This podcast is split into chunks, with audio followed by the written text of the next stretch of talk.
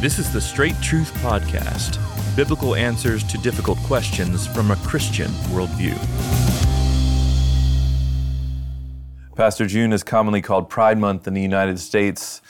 And so obviously that means that anybody in the United States is inundated with LGBTQ whatever endorsements and flags everywhere. This this can be stores you commonly walk into. It can be things you view on the TV. It can be sports games. It's like inescapable, at least at this cultural moment. Uh, to be inundated with that sort of um, uh, that sort of advertising for gay pride, at least that's how it's, be- it's begun, or how it began. So uh, uh, my question is how, not necessarily how do Christians respond to this. Obviously, we have a clear answer in the New Testament right. for how Christians should should think about these things. But uh, uh what commonly happens is many Christians will say boycott uh, organizations or stores um, because of their endorsements of these things. And my question is is more um, a, a challenging one, but a discernment question. How how do we draw the line? Where does one discern, okay, I'm not going to buy from this place, or I'm not going to go to that event, or I'm not going to be part of this organization anymore because of their endorsements when it seems like if you if you do that on this side, there's another one over here that you're you might be wearing clothing right now that has, endo- has been endorsed by um, uh, by the LGBTQ um, uh, populace. So uh, you know, at what point is this a personal conviction, or versus a biblical commandment, and where do we really draw draw the line on these things? You know, when the when the Spirit of God through the Apostle Paul exhorts believers not to have anything to do and with and he, and he lists a you know a list of behaviors, sinful behaviors. Mm-hmm. He makes clear that he's talking about any so-called believer who mm-hmm. lives in that sort of way.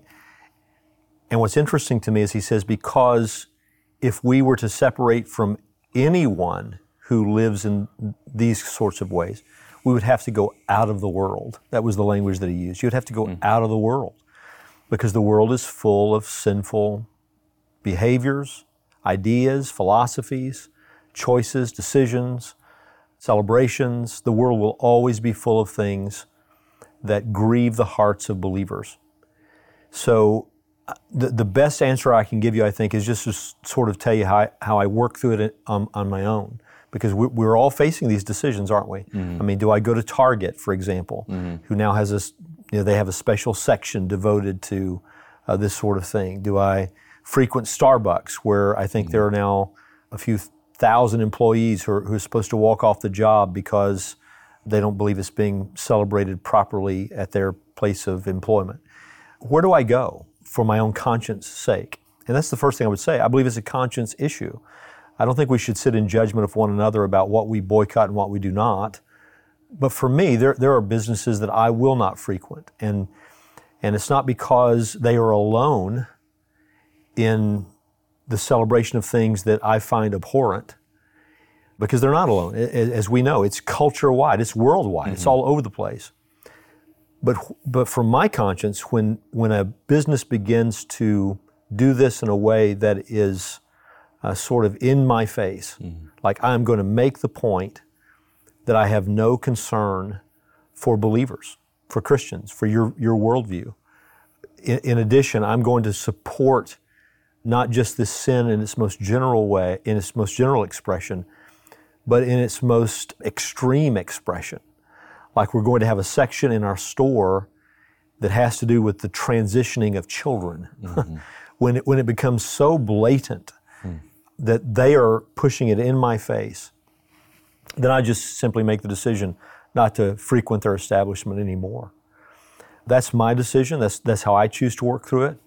I, I realize that if I stop going to Target, for example, there, there, there's probably some uh, unknown connection with the LGBTQAI plus uh, movement at Exxon or at McDonald's or you know name the place. There's probably some connection way beyond Target.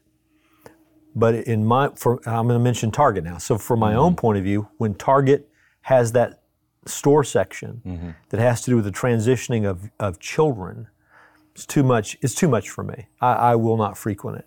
And so, and so, Josh, for me, that's just, just how I work through it. I don't sit in judgment of the Philpotts mm-hmm. if they decide to go to Target. That's that's your conscience. That's sure. your decision. but for me, the most blatant expressions of it, already knowing in my mind that unless the Lord has mercy upon this nation and there's some sort of great awakening that occurs, the whole culture is headed that way. That one day it will not just be Target, it's going to be some other store. I know that. So, am I going to boycott everything? Am mm-hmm. I going to go out of the world, as mm-hmm. Paul talked about? Mm-hmm. Can't do it. But for now, for this season, I want to oppose the most in my face, blatant expressions of offense toward the toward the things that I believe in. Mm-hmm. I, that that's where I draw the line. Mm-hmm. So it's you're saying that the boycotting, at least, or the avoidance of, of these certain places, is not necessarily a black and white issue. And, and I think that gets to even that passage you mentioned in Ephesians 5, because Paul says, you know, the fruit of light is found in all that is good and right and true, and try to discern what is pleasing to the Lord. Take right. no part in the unfruitful works of darkness. There's a sense of like trying uh, to discern what, yeah. what is most pleasing to the Lord um, as your conscience allows, which is good, based on good biblical principles, and then make a decision. Yeah, that's, that's the motivation informing our consciences. Mm-hmm. And it's a great text you bring up because that's the motivation. I want to please the Lord. Right. It's not about me. It's about Him. What? How? How should I conduct my life in a way that is most pleasing to Him? And I think uh, wrapped up in that as well is how how do I conduct my life in a way that doesn't confuse others about what I believe? And how do I live my life in a way that would be helpful to others in terms of setting a model or an example that they could follow? So I don't want to be confusing in terms of what I believe based upon my, my, behaviors, nor do I want to lead someone else down a pathway that would be harmful to them. So, but all that's under the umbrella of what would most please the Lord. That's why I'm concerned about confusing others. That's why I'm concerned about being a bad testimony because I want to please the Lord. Mm. So that there's the ultimate mm. expression of what drives my decision making. Mm. But in that category, it, it does become a conscience issue. Mm. There's, there's not a clear black and white answer as to what you boycott or you don't. This gets down even to channels we subscribe to, the Disney Channel, right? Mm. When they begin sure. to push yeah. the uh, homosexuality in the realm of, of our young people by programming and all of the rest, and they're, and they're blatant in the statements they make about it. Do I subscribe to that? Do I not? Is there good programming on the channel? I'm sure there is. I mean, at least something a believer could watch and, and not, not grieve your conscience. I'm sure mm-hmm. there are mm-hmm. programs like that. But what about the rest of the programming? And what about their stated goals and their belief systems? These are things that we're all trying to grapple with, as the mm-hmm. text says, trying to learn what is pleasing to the Lord. This is what we're all doing. So you can't go out of the world. We have to live as light in the midst of it. And in that realm, a mind, a heart informed by Scripture these become conscience issues. And, and we're each going to have to make those personal decisions. And so, just the last part of this uh, verses Ephesians 5, 6, or I'm sorry, 5, 11, take no part in the unfruitful works of darkness, but instead try expose them. And you, you were yeah. saying, does this pertain primarily to believers that are caught in some of these uh, sins or unbelievers that are caught in these sins? At what, in what sense do we expose them? There, there's an exposing work going on every Sunday in this church, right? Mm-hmm. Every bit of teaching we do from the Word of God concerning all these issues exposes the true nature and outcome of the behaviors that we're talking about. Mm-hmm. So, speaking the truth mm-hmm. is a way that we expose it. Not tolerating those behaviors in the life of the church. So, you think about church discipline, not allowing believers to behave in such a way. As Paul says, if you're going to separate from people living these behaviors, it's people who profess the name of Christ. So in that way, they are exposed. So it's it's by teaching and it's by the church's response to its own members with respect to all of these behaviors that exposes the unfruitful works of darkness. Mm. It's, it's us being who we are mm-hmm. light in a dark place, salt in a decaying place.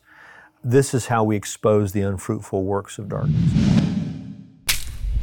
Thanks again for joining us for this episode of the Straight Truth Podcast. Now, Straight Truth is listener supported. So if you'd like to find out ways how you can help us to continue to produce this podcast, you can go to our website and find out ways to do that, straighttruth.net.